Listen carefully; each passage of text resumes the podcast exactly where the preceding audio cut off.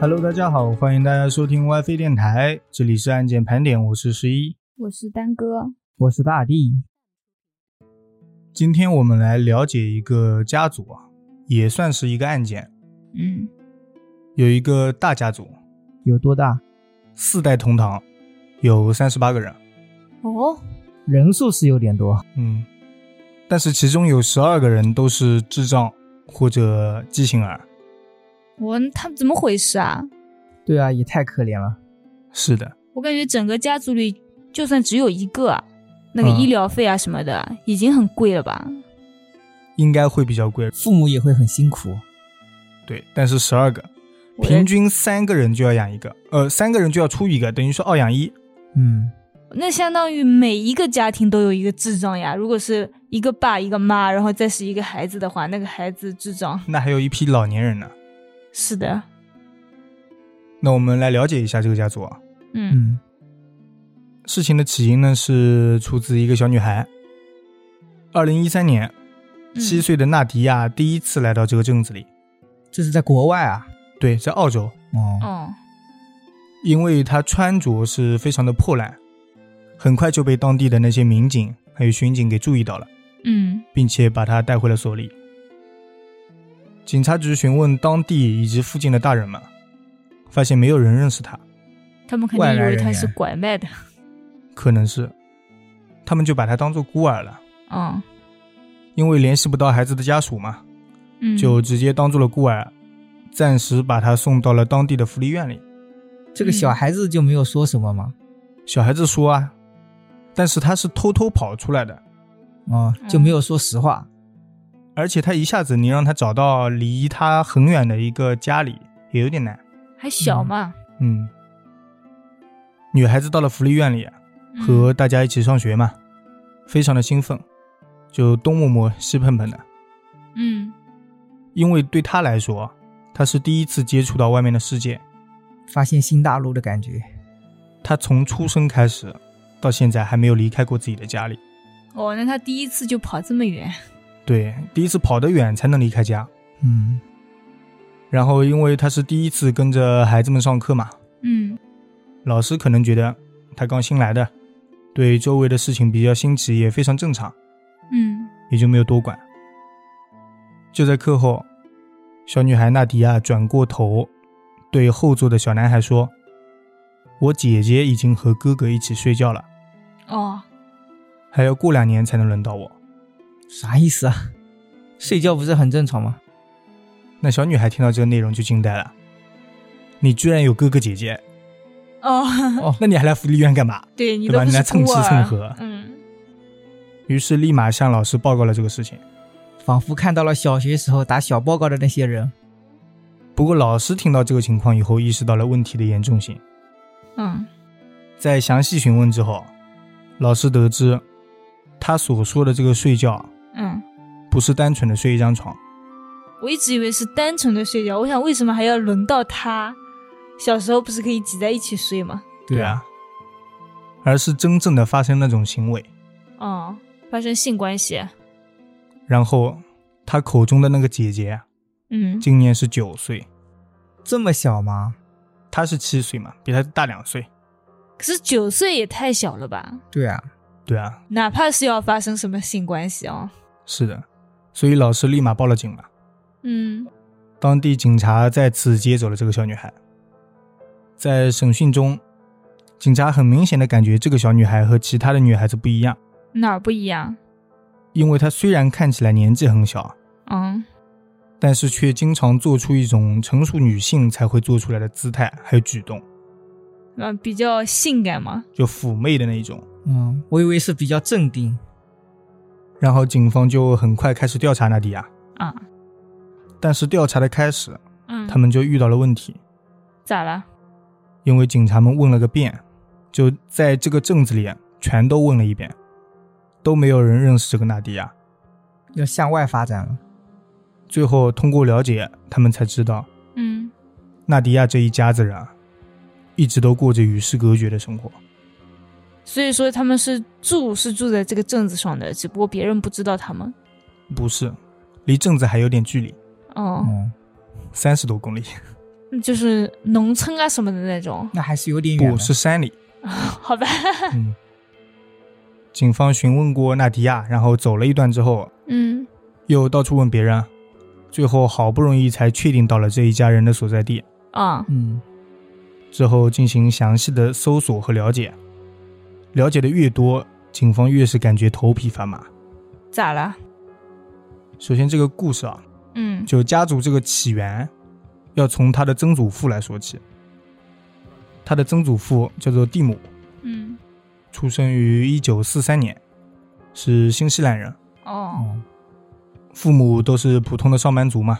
嗯在五年之后，也就是一九四八年，嗯蒂姆的妹妹琼出生了。可能是因为他们家庭教育的问题，嗯哦，随着他们俩慢慢长大，兄妹俩的感情发生了变化。嗯，变成了恋情。对，蒂姆和琼相爱了。这么狗血的吗？但我觉得亲兄妹相爱这个比较少见哦。是的，而且趁着他爸妈不在的时候，还偷偷出尝禁果。哦，那那个妹妹也同意的啊，同意啊，毕竟妹妹也喜欢哥是哥。相爱了。有点奇怪。不过天下没有不透风的墙嘛。嗯到了一九六六年，也就是蒂姆二十三岁的时候，啊那琼十八岁嘛，比他小五岁。嗯嗯，被发现了。对他们两兄妹那些事情被爸妈给看到了，然后呢？然后父母震怒，就在那边讨论着说要早日把琼给嫁出去，嗯，因为琼也算是成年了嘛，把他们对俩分开可能就会好一点。对，早点把琼嫁出去嘛。不过他们俩为了不和自己的爱人分开，啊蒂姆和琼决定私奔，哦，然后又秘密的结婚了。他们俩亲兄妹也能领证吗？我不知道当时这个政策啊，可能他们只需要自己的身份证，或者说胡编乱造都可以领。哦，哦，当时那个年代可能领结婚证比较容易一点。对啊，再说也是在国外嘛，我们也不清楚。当时是在新西兰。之后，为了躲开父母的追踪，两人在七十年代离开了新西兰，哦，就出国了，直接就跑路了。就跑到了刚才所说的澳大利亚嘛。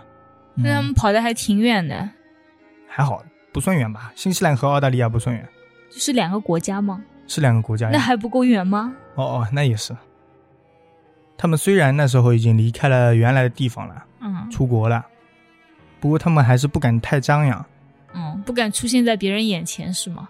因为他们知道近亲结婚肯定是被外界不允许的。对，嗯那不管是到哪个国家，说出去也不好听。对啊。所以为了隐瞒这一行为，他们俩可以说是把保密工作做到了极致。哎，他们俩真的有这么相爱啊？首先，不去外面打工，哦，那他们的钱哪来啊？据说后面还组建了一个乐队，就是家人去外面卖唱嘛，哦，哦，然后不开店做生意，几乎不上网，甚至连几个朋友都没有。嗯，真的是与世隔绝。对，偶尔认识一个人也不敢接触太久。那直接编一下就说啊，那个那个是谁啊？我是谁？编一下不就得了吗？对啊，就是认识其他人肯定是这么编的嘛，哎嗯，但是不敢交往的太深。哦，怕说漏嘴。对，然后他们就随处找地方，尽量找那些农村或者说在山沟沟里，嗯，在那里过农耕生活。人天烟哪稀少的地方，嗯，好苦啊！我觉得这个爱情真的是非常的坚贞不渝。针尖不语，坚贞不语嘛，不知道， 嗯，就这样吧。 然后两个人啊，嗯，在那边生了七个孩子，这么能生天吗？啊生七个，可能有一两个是在新西兰就已经出生了。我就把孩子也带过去了。对，一共是生了七个孩子。他们连靠谱一点的经济来源都没有，还要养活这么多孩子。嗯，靠农耕啊，然后夭折了两个，嗯，最后是活下来三个女儿，还有两个儿子。也挺多的，也挺多。后面的事情就更加让人毁三观了。嗯，等到孩子慢慢的长大，他们也不让孩子去外面上学。上学都不给上。对啊，因为他们要躲开这个世界。但其实那个时候已经没事了呀，而且都已经换国家了。其实完全可以回归到正常的生活。对啊，我我也觉得，感觉不会有那么多人就特别想去了解他们的。嗯你一个外来人，谁愿意来了解你啊？对，然后你听着啊，嗯他们的父母给他们灌输一种就是家庭的乱伦思想，嗯，因为他爸妈就是这样出来的嘛，嗯，把这种思想从小的时候就开始灌输给他们，嗯还要祸害自己的儿女啊？就下一代。三个女儿来例假之后，蒂姆就开始行动了。就他不是爸父爸亲吗？对啊，天哪！他先是侵犯了年仅十二岁的二女儿贝蒂，那他老婆也不管管、啊，都出这样的事情了。他老婆同意，而且还表扬呢，刷新三观，并且在他侵犯贝蒂的时候啊，他还不允许大女儿朗达和三女儿玛莎离开，哦，让他们还在要边上观看学习。看着，还要看啊？对，然后之后依次就这样轮流嘛，然后谁配合的好，他就会当众表扬他，还给他零食吃；哦，谁配合的最好，就提高那个人在家里的家庭地位。不，他这样也太过分了吧？对啊，而且从小开始洗脑，他们三个女儿是完全认同了蒂姆的这个世界观，嗯，就觉得自己就应该跟爸爸这样子。甚至还会彼此争抢，就互相为了父爱而争夺。哦，然后他的妻子琼对此双手赞成，那他不争夺一下吗？他偶尔也嘛，而且这不是还在等男孩子发育完吗？还有两个儿子呢，哇，所以两个儿子要跟母亲，都会有。我的哇天、啊，好乱啊！我的天，然后因为男孩子发育的比较晚，嗯所以琼就迟一点。嗯等到两个男孩子发育完之后，嗯两个儿子理查还有罗德里克嗯，也就非常顺其自然的卷入了进来。哦，最终，蒂姆和大女儿朗达生了四个孩子，和二女儿贝蒂生了十三个孩子，我的天啊！真的能生，我的天，三女儿玛莎与蒂姆和两个哥哥嗯一共生下了五个孩子。嗯为什么这么说呢？因为他们谁也不知道那个孩子是谁的，只知道蒂姆和两个哥哥都有可能，哦，所以一共是五个孩子。那他最少了。他五个，大女儿才四个，哦，嗯，所以家庭地位就起来了。二女儿这个家庭地位就是直线上升了。嗯因为他孩子最多，对，等到贝蒂他们这一代去世了之后，就是由大女儿，哦不对，就是由二女儿掌控了整个家族。嗯那我想说，他刚开始生的就七个孩子，不是活下来了五个嘛，嗯，都没有任何问题、啊。不是有两个有问题夭折了吗？都哦，对我说，那剩下的五个没有任何问题、啊。对，看运气的嘛。七分之二其实已经很大了啦。嗯，我都毁三观了。对啊，然后这些生下来的孩子，等于又是蒂姆的儿子，还有女儿，然后又是他的孙子或者孙女。是的，嗯，那就算第三代出生了。都分不清是谁的了。是的。然后为了不让周围镇上的人起疑心，嗯，但凡他们怀孕的女性见到了其他人，啊见到了除了自己家族的人，嗯都必须编造一些谎言，就说这个孩子的父亲是个流浪汉，嗯哦，或者说是外国人，嗯，一夜情。对，一夜情，还有临时工过来的时候发生了一夜情嘛。嗯，那感觉好随便啊，他们家族的人。他们说都是这么说嘛。嗯然后在蒂姆和琼的言传身教之下，嗯他们的家族也就越来越离谱了。之后啊发生的事情，我这边举个例子吧。嗯最夸张的一位，嗯蒂姆和自己亲生女儿贝蒂，就是那个二女儿，嗯，生下的一个孩子叫做瑞琳。嗯也是个小姑娘。这个时候，瑞琳等于是蒂姆的外孙女嘛，对，嗯但也是蒂姆的亲生女儿。嗯等到瑞琳长大之后，嗯蒂姆又和瑞琳生下了一个孩子，哦，哇，叫做金博瑞。然后呢？没有然后，那个孩子还小，哦， 我已经想说然后呢？也就是说，金博瑞等于是蒂姆的亲生女儿，啊而金博瑞的妈妈是蒂姆的直系外孙女，嗯也是蒂姆的亲生女儿。嗯我在想他们家族里面叫辈分应该怎么叫。对啊，所以很难，因为金博瑞等于是变成了自己妈妈的妈妈，是的，就是我的妈妈是我的女儿，不应该是女儿，啊或者至少说我的妈妈可以把我叫阿姨，是的，对而金博瑞的奶奶，也就是蒂姆的二女儿贝蒂啊，嗯，等于就是我的亲姐妹，嗯是的对，所以也就造就了我和我奶奶是亲姐妹的这个奇葩现象了。嗯刚才我是举了一个例子嘛，嗯嗯就是跨度最大的，嗯而他们家族的内部关系也是非常复杂。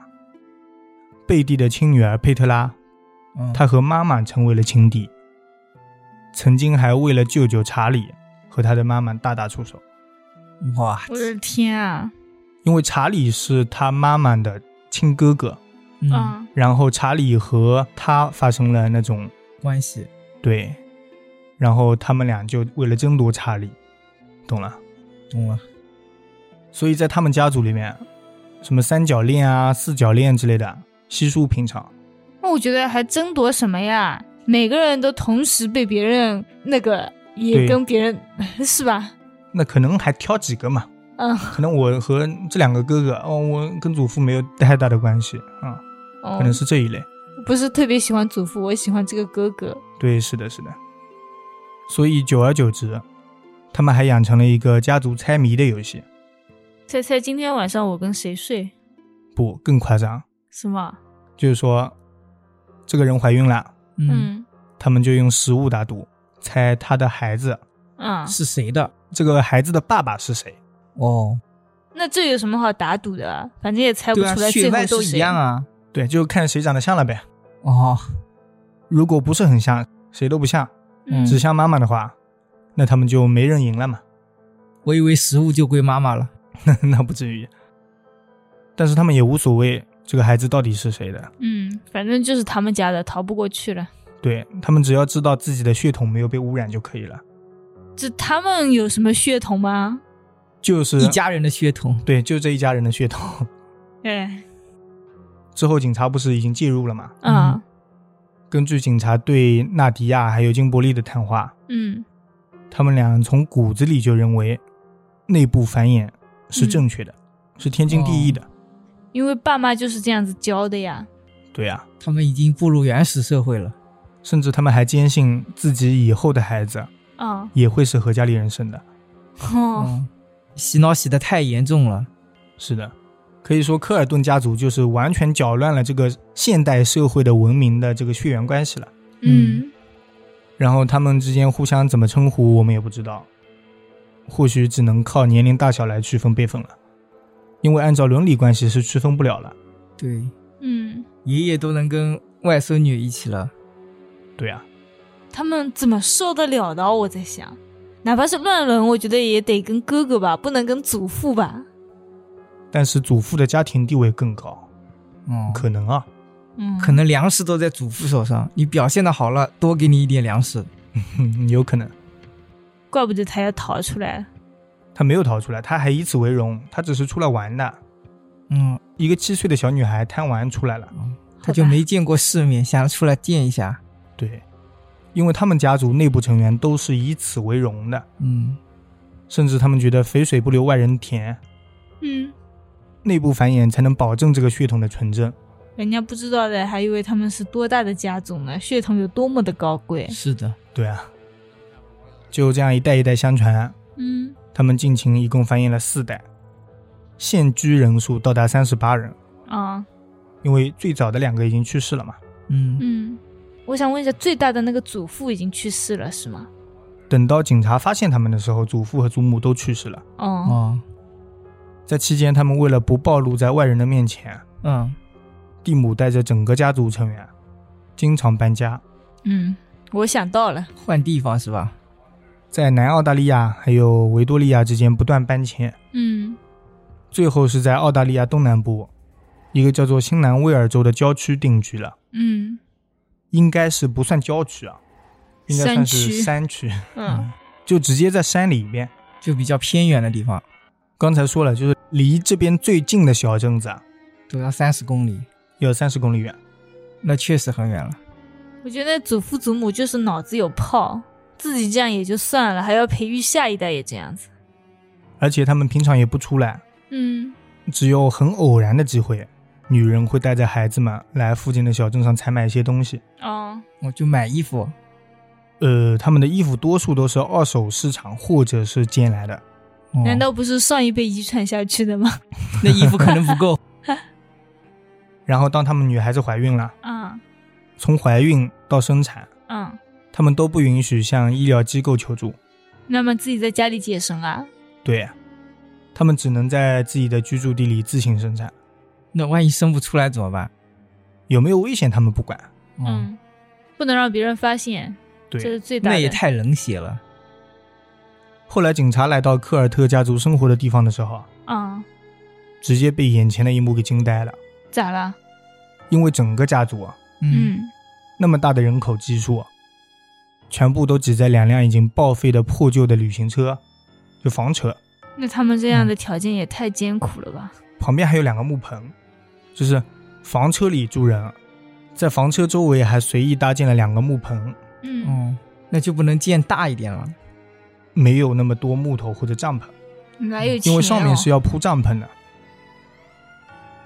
然后里边没有下水道，嗯没有电，没有天然气，原始生活，对，钻木取火嘛，甚至连厕所和浴室都没有。那打火机他们是有的，不至于要钻木取火，哦，那那两辆车是他们自己买的，可能也是废弃的地方淘来的，嗯，好厉害，好厉害，可以说就是那种工地随便搭一个棚，不是临时搭棚挤一要住人啊，嗯都比这个要好一万倍，因为工地至少是会拉电路的嘛。嗯，他们这个生活真的是太原始了，我都想不通他们活着为了什么？为了生孩子，为了繁衍后代，为了把自己的家族壮 大。对，毕竟血统这么纯正，对吧？然后他们睡觉的地方嗯，一般是一张大床，一张小床，嗯中间隔一个薄薄的纱帘。还隔他还需干要嘛？隔吗？都观看过了。对啊，未成年的小孩就睡在小床上嘛，哦，平常的时候就是未成年的睡在旁边，通过薄薄的纱帘看着他们兄妹在那边那个，嗯，嗯看电影，嗯，所以刚才说那个七岁的小姑娘就已经很懂这一类的事了。哦哦，已经习惯了啦。但是我就想不通，没有人反抗吗？这么艰苦的条件，他们可能从头到尾都被洗脑了吧，因为从小接受的教育就是这样子的。哦，从外表来看，嗯，那些孩子们无一例外都是穿着脏兮兮的衣服，那肯定啊，洗澡都没得洗，那衣服也不用洗了。主要衣服还是捡来的，对，有的是二手市场淘的，有的是垃圾堆或者路边捡来的。我觉得他们的生命力真的好顽强啊！啊、他们都能自给自足了，就不能拿出去卖嘛？没有啊，他们只能自给自足那些吃的，而且吃的有的是采野果，嗯有的是打猎偶尔，嗯有的是自己种了一些，就瓜果、蔬菜之类的都是自己种的。嗯，那他们还有钱搬家？他们搬家需要什么钱啊？不是之前去国外了吗？我最开始的时候是移民到国外的，哦，应该算移民吧？ 应该是或者偷渡啊。嗯，那就不清楚了。嗯然后包括他们全家使用的家具，啊，还有这个，个帐篷的棚子啊之类的，嗯，也都是垃圾堆捡的。太牛了。孩子们的头发打着结，看起来很久没有洗过澡。只有下雨天的时候洗一下澡。他们完全不知道什么叫做洗澡，或者刷牙也从来没有过。他们也太牛了吧！那不应该有苦臭吗？口臭是肯定的，甚至连家里到处都是尿骚味，因为帐篷旁边嗯，都有各种便便。随地大小便，毕竟没厕所嘛。那不能走远一点吗？啊，毕我也竟这想么大说一个地方呢。可能小朋友还小呢。对他们规定的卫生间是在附近的树林，嗯哦，但是有时候小孩子小啊之类的，就直接在这里，然后也不清理嘛，嗯，哦，所以就全部掺杂在一起了。还不清理呀？那大的就不能去清理一下的嗦？可能屋内的已经清理掉了，就是弄到帐篷外来还清理啥？但是有味道啊。那也没有办法，毕竟连水都没有啊。哦，对这倒也是。所以整个家族居住的地方那个空气啊，嗯非常令人作呕。不过科尔特家族的成员对这一切习以为常，嗯丝毫不在意。毕竟从小就生活在这里。对，然后在这种情况之下，家族里很多孩子都已经被真菌感染了，嗯，正常的，我觉得，身上都或多或少有一些真菌感染的症状。我觉得他们嗯能活到现在就已经非常的让我惊讶了。可能也已经去世了一批了。哦，其实生活环境不好这一点，之后可以改变嘛。嗯，但是科尔特家族那些成员啊，特别是孩子们的表现啊，啊、让那些警员真的是不寒而栗。非常的不正常。有什么不一样吗？警察们把那些孩子先是送到了福利院里，嗯然后和他们尝试进行沟通，发现他们的口齿不清，嗯，根本无法和正常人对眼神或者交流。哦，连话都说不清楚。就没有对教他们说话吗？他们英语都不怎么懂，啊，嗯，几乎不会几句英语。那他们家里怎么办呢？打手语啊？他们最小的一批小孩子英语啊之类的都还不怎么通，嗯因为才七八岁嘛，嗯，而且没有正式上过小学。但是上一批的可能是跟之前的人交流啊，还是会一些了。嗯，就文化水平也没有，连话都说不清楚。然后除此之外，可能因为他们与世隔绝的生活太过无趣，嗯在询问中，孩子们还很坦然地告诉警察，他们喜欢折磨小动物，哦心理变态了都。嗯就虐动物，毕竟别的也没有什么好玩的了。从电脑啊、手机啊这类都没有嘛。嗯他们偶尔有一点点电，是从别的地方偷电线过来，啊、然后搭到自己家里面，他们能用来嗯还干什会么？偷电线，能用来 我也不知道能干什么。对，毕竟连电视机都没有嘛。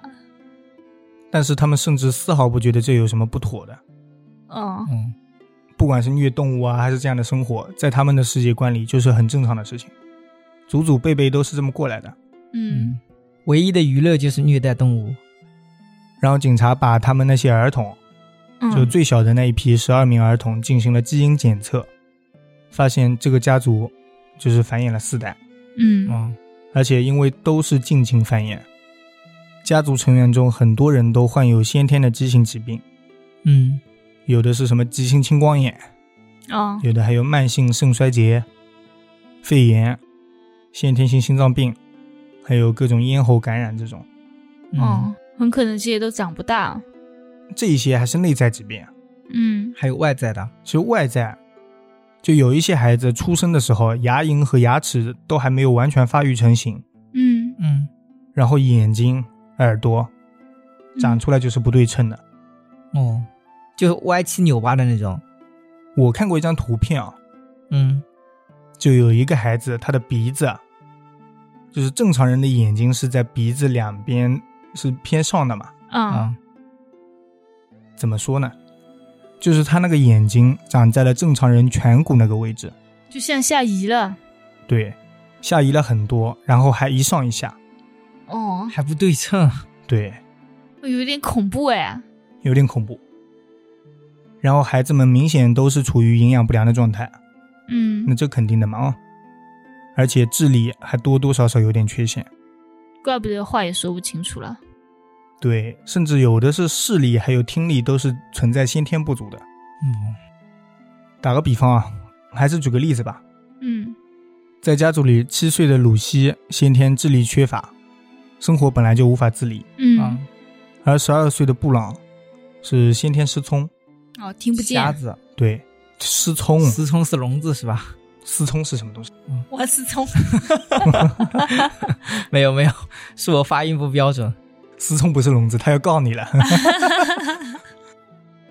还有十五岁的罗比，智力几乎停留在幼儿园的水平，哦，他已经十五岁了哦，嗯而且家族成员往往比同龄的人看上去要老很多，嗯，衰老症嘛。明明是二十岁左右，嗯，看上去就像五十岁一样。可能天太哪操劳了吧。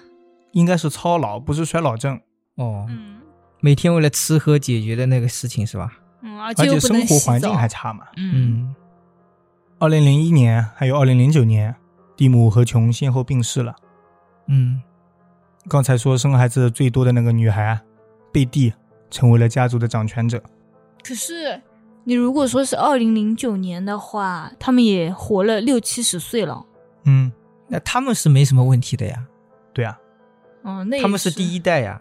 对啊，他们的父母都是正常的呀，又没有近亲结婚。所以说是他们两个人害了一整个家族。对啊，但是也是他们两个人创造了一整个家族。不要他创造，这种家族不要也罢。不是有人说吗？创世者有权毁灭世界。哦，嗯， 但我觉得太受苦了那些小孩子。是的。直到二零二一年，警方发现这个家族的时候啊，嗯，把他们给逮捕了， 逮捕了贝蒂还有她的丈夫查理。哦，查理就是她亲哥嘛，嗯，在这种关系下还能知道自己的丈夫是谁的？ 因为他们是属于就是最顶尖了，就皇权的顶尖部分，应该是年纪最大的两个吧？也是，呃，不是最大的两个，姐姐比她大呀，她是哦二女儿。那凭什么那个就是她的丈夫呢？毕竟关系这么乱是吧？她从她女儿手里抢来的呀。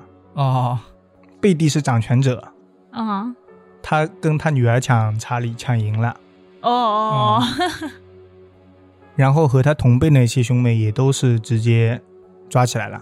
嗯，确实应该都抓起来。但是科尔特家族里面的成员啊嗯，全员否认，否认什么？否认虐待儿童以及违背了人伦道德的指控。他们可能都没有这方面的思维吧，我感觉。思维是肯定有的，不然他们没必要躲起来。哦，之后医院对他们全部进行了基因检测，嗯，他们依然不承认。嗯，他们说这些孩子并不是近亲繁衍出来的。哦，他们还想脱罪是吧？对啊，打死都不认。他理由是，你看这些孩子长得并不像。 哦，嗯，眼睛都长到下面去了，的确不像。 是的，都长成畸形了，还能怎么像？对，他说完全不一样。你看，我是这样的，他是那样的。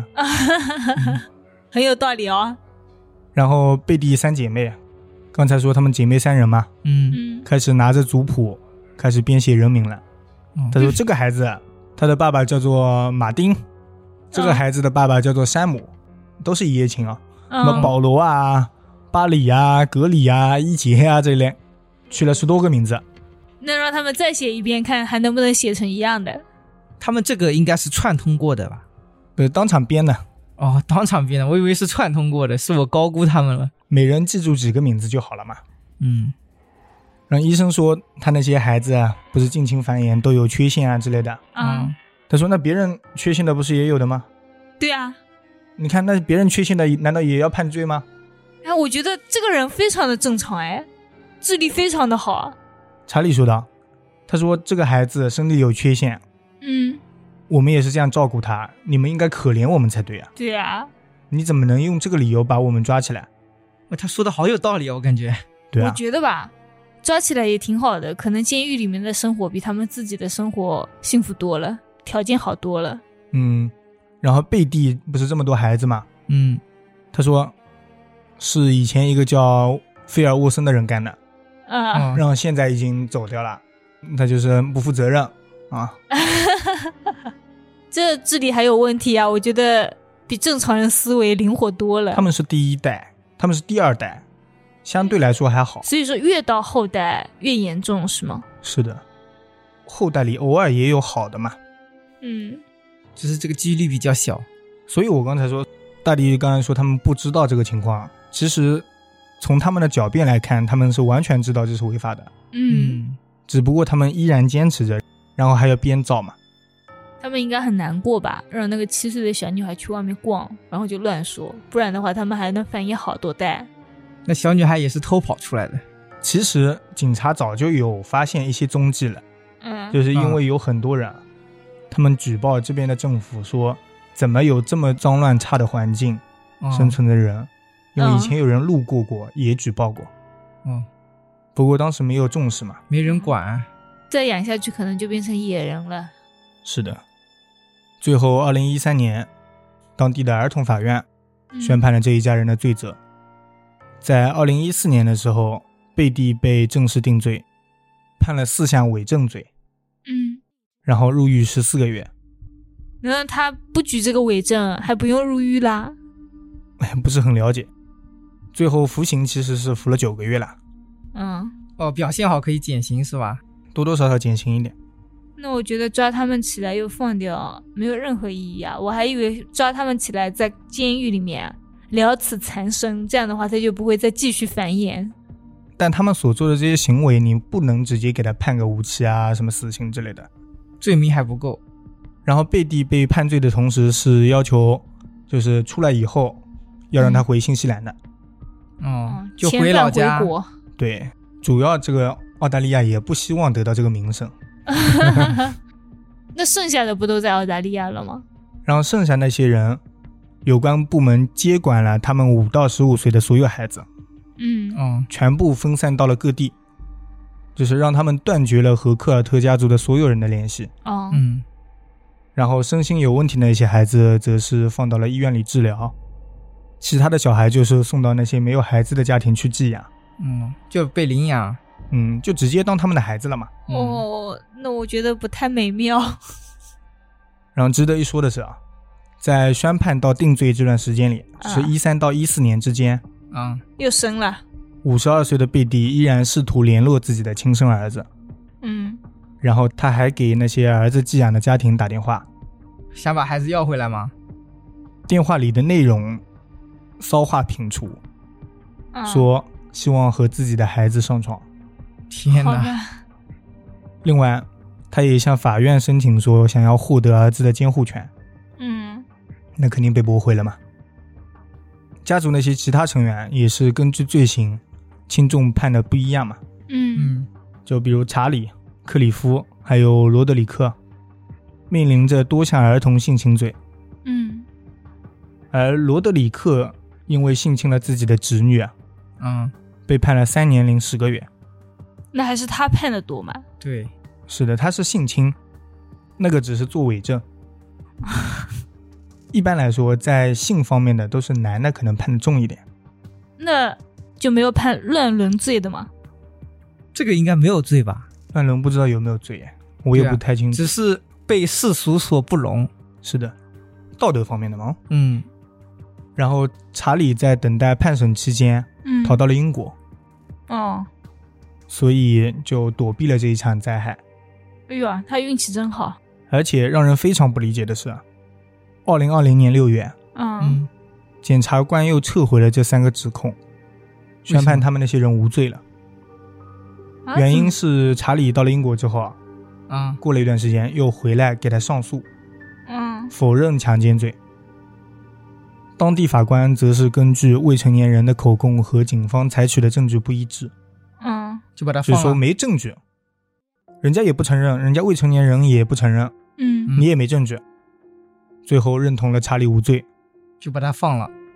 他本来就没判，嗯，然后另外两个人也没判，最后那两个人已经住过监狱了，嗯，最后还赔钱了。哦，还是感觉好神奇啊。我也觉得，最后贝蒂还想方设法的逃脱了驱逐出境，嗯，他判刑结束了嘛，最后继续留在了澳洲。别人也找不到他了是吧？嗯，他还在社交活动上非常放肆。哦，二零一六年，玛莎就是那个三女儿嗯，贝蒂的妹妹，嗯还在脸书上发布寻人启事，说她想找到自己儿子艾尔伯特的下落，然后还想继续自己的那个不伦之恋。天哪！但是他应该已经生不了孩子了吧？都五六十岁了。对，五十岁左右嘛，五十多岁。是的，我发现上一个就是他姐姐、嗯二女儿、三女儿，他们都是想要找自己的儿子儿子，对，都是想找男性。是的，是的。二零一八年，贝蒂也在脸书上发了一张合照，炫耀她和玛莎，就是她的妹妹，在一起了啊。他们没有同性恋。哦她和玛莎还有女儿瑞琳啊重新碰头了。嗯哦，要是同性恋的话，不得了了。然后下面的配文说的是：“只有爱才能造就家庭。”他们决定用自己的方式找回失散的家人。哦，还不放弃，对啊，这也太执着了吧？在那一年的四月，他们几个女性就已经联合起来做实际行动了，试图袭击儿子寄养的家庭，抢回自己的孩子。这么明目张胆吗？对啊，然后好在那时候他们警方都联合起来，把他们给逮捕了。逮捕吧，这种越早抓越好。但是又放了。逮捕是逮捕不了多少时间的，因为没有理由嗯，只是说你袭击别人，嗯嗯，啊而且是未遂。哦，就还没有成功。然后这个事情到这里就结束了。所以说他们到现在都还活着呢。对，而且都在外界，可能还在找自己的孩子。嗯其实说他们这个状态啊，我感觉原始人可能也会这样子吧。，会吧？他们应该比原始人好，至少还有帐篷。但是出了原始社会之后，哪怕是古代，也不可能发生这种情况了。主要还是第一代的问题，他们俩自己已经这样了，就没必要把下一代也带坏，完全可以正常生活。对啊，他们其实自己相爱的话，完全是可以让下一代正常的，对，因为那五个孩子至少是正常的嘛。而且你本来就已经搬家了，根本就没有人会认识你啊。主要是他们那一代啊自己相爱之后，还爱着自己的孩子，我也觉得，我觉得他们两个人就是不正常。嗯他们两个人本身就打算让自己的孩子和他们那个，对，嗯像第一代，他说妈妈跟两个儿子有发生性关系，其实那个时候那个妈妈应该已经后面也没有生出什么孩子来，那时候应该已经不能生孩子了，但她还是要发生那个关系。嗯，可能是的。他们的心理已经就扭曲了。但是爸爸那个时候还行，对，跟人家生了十 三个，嗯包括后面我说他们两个女性都想找自己的儿子，就都想找男性啊。我觉得他们可能是真的喜欢自己的儿子，对，喜欢那一个。嗯，真的很有可能。不然的话，他直接找个老伴就行了呗。对随便便找个找老一个板不就可以行吗了。对啊，或者他说啊，那我找我的孩子们这样子，他偏偏就要找那一个。哎，你们有没有觉得，最后他们好像都是女，有点女权了？我觉得，毕竟谁生孩子多，谁就是老大嘛。对，查理虽然也是比较有权利的，但是是作为贝蒂的丈夫，所以才有权利的。嗯，好像古代的时候，不是古代，原始原始原始社会的社时候会也是女权。是的，谁生的多，谁就是老大，是的，因为这个孩子是他的，别人都知道，但是父亲是谁，真的分不清楚。原始社会不是因为打猎吗？就你生下来的孩子，生的人多了，然后就有猎物了，就一群人去打猎。哦，那也不用说打猎了，我们这一帮人里，大多数都是那个女的生的人，对，势力就大了。不用说打猎，就打起来也是她想，对吧？对，那他们还情理呢，但是我觉得就算是原始社会哦，嗯，应该也有自己的就是择偶权啊什么的，也有自己喜欢别人，我跟他发生什么关系的这个权利吧。没有，最强壮的一个男性才拥有那个睡觉的权利。对啊，那他不是还有这个权利嘛？但这个家族里啊，我感觉他们就是不管喜不喜欢，嗯，就是发生关系。嗯，就 他很们那随时意是候吧？其实，在金伯利的那个审讯的时候啊，嗯就已经得知了有人把那个小女孩，十多岁的小女孩，嗯，两个叔叔把她绑在树上，那个所以说小女孩是不愿意的。小女孩可能半推半就吧，他可能是喜欢哥哥，但是突然叔叔想上他，对，有可能，关键还要绑在树上可能是心理变态吧。他们不是偶尔还会虐待小动物吗？哦对，对，这是吧是哦，他们床才几张，其实基本上都是要睡地铺的，没有。那我的意思是，也不用绑着吧？他们两个大男人应该很容易制服他。不知道，那不是有一种叫 S.M 的吗？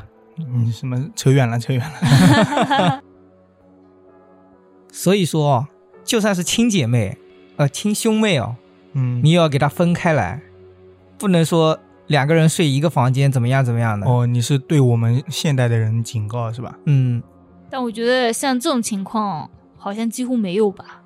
就是有条件肯定是男女是要有别的嘛，嗯，就有分开的，嗯，没有条件也尽量分开呗，也要创造条件。隔一个帘子呗， 但好像基本也上没有就是那种二胎、三胎的家庭啊，嗯、都会说，嗯，什么哥哥要保护妹妹，嗯，是吧？姐姐要帮助弟弟，就那种还想让他们关系好一点，就兄妹情啊、姐弟情啊这种。至少不让他们一起睡，你们说那种伏地魔是不是就是变相的爱呢？嗯那应该不是吧？就应该被就是家里原生家庭灌输思想，就觉得哦我也一定要帮弟弟。哦，哦，对，那是灌输思想，应该不至于是喜欢，呃，不至于是恋人的爱。嗯，嗯，但我觉得他们好像有的时候对弟弟的那种帮助啊什么啊，都超过对自己孩子的。对甚至超过了对自己的，是的，他们就非得帮弟弟不可，不是电视里面经常有把自己房子卖了给弟弟买新房吗？其实嗯这个哦，因为他爸妈教他的，只有这个弟弟是我们这一家族的传承，嗯，嗯，然后你自己那边生的孩子，是别人家那是的孩你子丈夫家的传承，哦啊，那是，跟咱们自己家的是没关系的。他觉得，但是自己的孩子好歹有自己的血缘啊。那他这样子的话，直接不嫁得了。对啊，他就是嫁出去之后，还是要帮助自己的家族传承。你说这个不嫁的，让我想起来一个相亲的，嗯，就那个女的原本二十多岁，她说要带弟弟一起，然后男方不同意，好像是说要多少万彩礼吧，就很嗯多很多，然后男方不同意，一直到现在三十多岁了，还是这个价的彩礼，哦，我看过到现在这个一直人没嫁出去。这个是什么带弟弟一起吗？这个是他妈妈给自己的女儿的要求吧？哦，这样的吗？那我好像忘是记那个了丈母娘比较凶猛，他们说良心丈母娘从未涨价。哦， 反正就几十一年了一直是那个价。嗯对对对，几十年了，从未涨价。对，嗯好了，扯远了，就聊到这里吧。嗯，感谢大家收听 WiFi 电台，我们下次再见。再见。拜拜。